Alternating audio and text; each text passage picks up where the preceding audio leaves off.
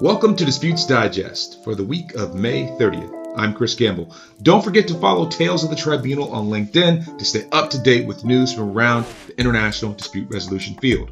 And if you haven't already, take a moment to share the show with a friend or colleague. And if you've got any feedback for the show, drop us a line at talesofthetribunal at gmail.com. And you already know the drill. Don't forget to leave us a review. It really helps others find the show. All right, jumping into the news for this week. First, we take a look back as back on March 21st of this year, representatives from 156 contracting states approved the latest amendments to the ICSID arbitration rules. The five year consultative process that began in October 2016 by inviting suggestions and proposals for amendments to the rules, initially from member states and later from the public, a total of six working papers on the proposal for rule amendments were published by ICSID Secretariat on November 12, 2021, which included further extensive consultation with ICSID member states and the public. These working papers contained the basis on which the charge was suggested along with the structure of amendments. One of the most important changes is a provision which aims to reduce the time and cost for the proceedings by focusing on the shortening of the procedural timeline by establishing a time frame by which the tribunal must render its award and decisions.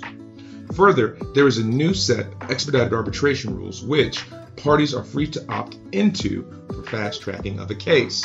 Also, the additional facility arbitration, which was earlier only available to member states, is now open to non member state parties as well as regional economic integration organizations.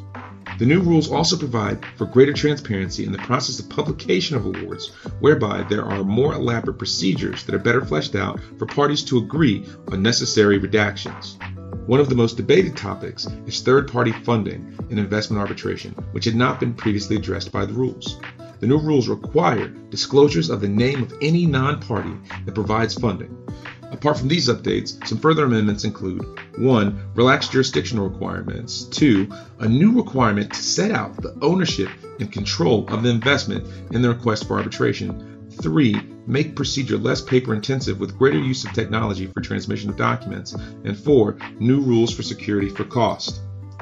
The new ICSID convention was adopted in 1967 and has previously been amended four times, whereby the last amendment took place in 2006. After 16 years, it aims with the latest rules adjustment to modernize the rules in order to reduce the overall cost and time of the investment arbitration proceedings, and at the same time maintaining the due process and interest between investors and state parties.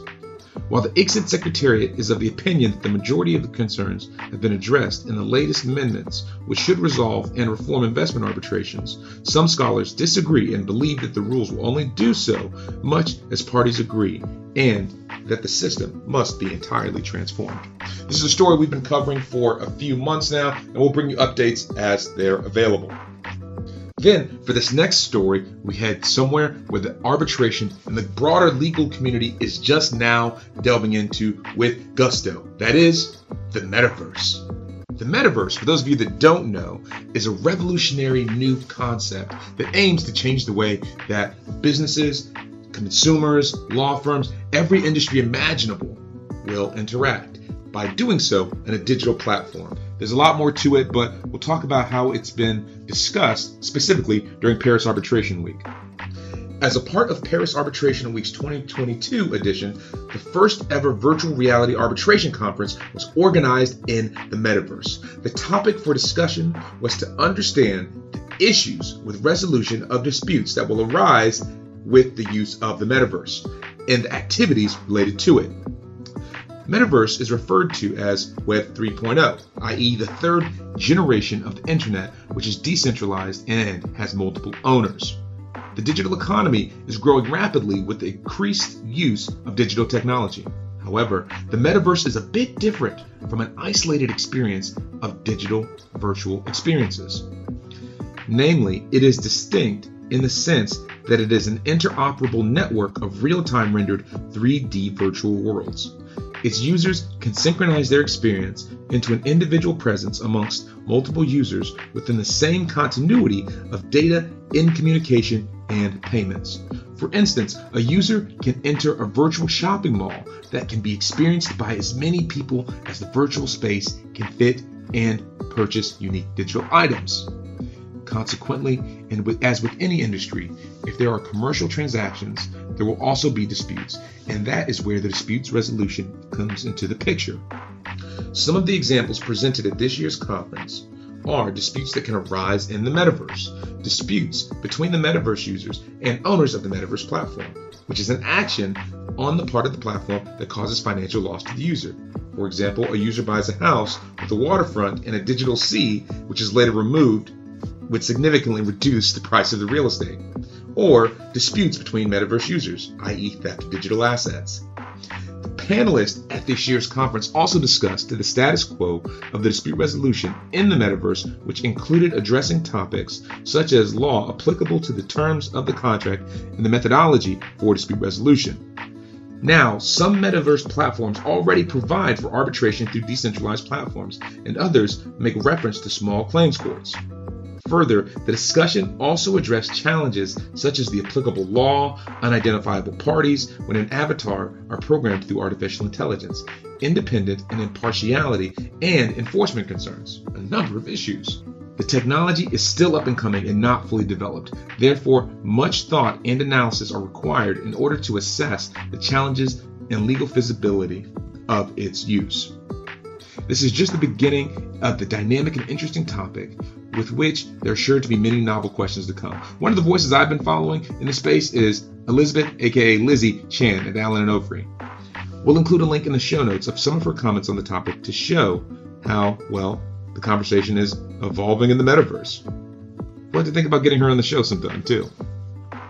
From there, we head to London, where the London Court of International Arbitration, the LCIA, launched its annual casework report for 2021. Let's take a look at some of the key takeaways from this report. First up, COVID resulted in fewer cases being referred to the LCIA in 2021 compared to 2020. This also appeared to say that the caseload from Russia, which was already declining and is likely to decline due to the ongoing war in Ukraine, also saw a tapering and alteration in its effects in the number of cases brought before the LCIA. Further, there are also likely to be adverse effects in transactions and agreements on account of the sanctions. Following Decree Number 34 of 2021 of the Government of Dubai, the LCIA and the Dubai International Arbitration Center, DIAC, agreed that LCIA would administer all existing DIFC LCIA cases from London. A payment mechanism has been agreed regarding the funds of parties held by the DFIC and LCIA. Just as a bit of background, Decree number 34 of 2021 consolidated the local arbitration centers under the DIAC and abolished the DIFC Arbitration Institute agreement that the DIFC and LCIA had num- maintained for a number of years, which, as we covered on the show, raised a number of concerns about the funds and ongoing arbitrations held by the DIFC LCIA.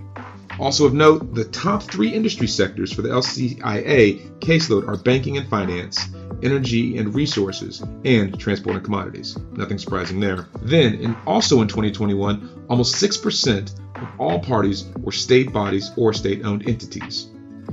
Parties under LCIA rules chose international seats and laws, in particular those of Mexico and Texas. The LCIA court is a driving force in gender diversity, selecting women about 47% of all its appointments. However, percentage of women selected by parties decreased from 22% to 16%. Finally, and more specifically, regarding the rules of arbitration, there were more applications for expedited formation of tribunal and appointments of arbitrators in 2021 than 2020. Parties are filing more composite requests when parties wish to communicate more than one arbitration under the LCIA rules and there's been an increase in the number of requests for consolidation. Like I said, there's a number of interesting nuggets and pieces of information found throughout this new report from the LCIA, and we'll include a full link to that report in the show notes. Then, one final bit of news as we head to New York, where the nation of Kazakhstan has ratified the United Nations Convention on International Settlement Agreements Resulting from Mediation, aka the Singapore Convention. And as talked about a number of times on the show, the convention facilitates international trade and promotes mediation as an alternative and effective method of resolving commercial disputes by providing an effective mechanism for the enforcement of international settlement agreements resulting from mediation. The convention is open for signature, ratification, and accession by states and regional economic integration organizations. In total, some 55 states have signed the convention since it opened for signature on August 7th of 2019.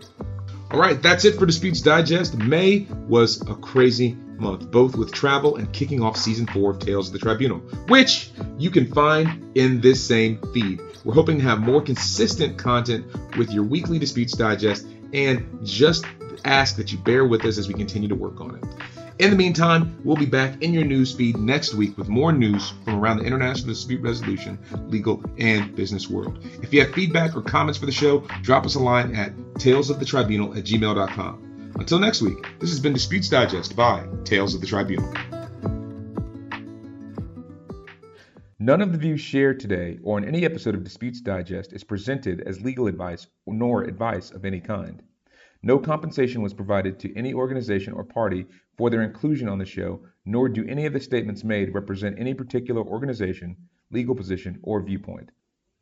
All interviewees or organizations included appear on an arm's length basis, and their appearance should not be construed as any bias or preferred affiliation with the host or host's employer. All rights reserved.